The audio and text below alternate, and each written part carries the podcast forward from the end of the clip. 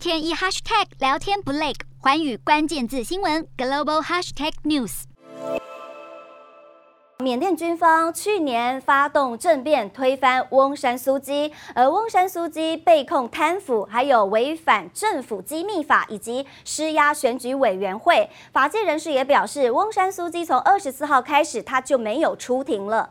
而根据熟悉案情的消息人士透露，翁山苏姬是因为幕僚确诊新冠肺炎，目前正在隔离中，所以没有办法出庭。但翁山苏姬与幕僚都已经完整接种疫苗。而与翁山苏基同时遭到指控的前总统温敏，则是以视讯的方式来出庭。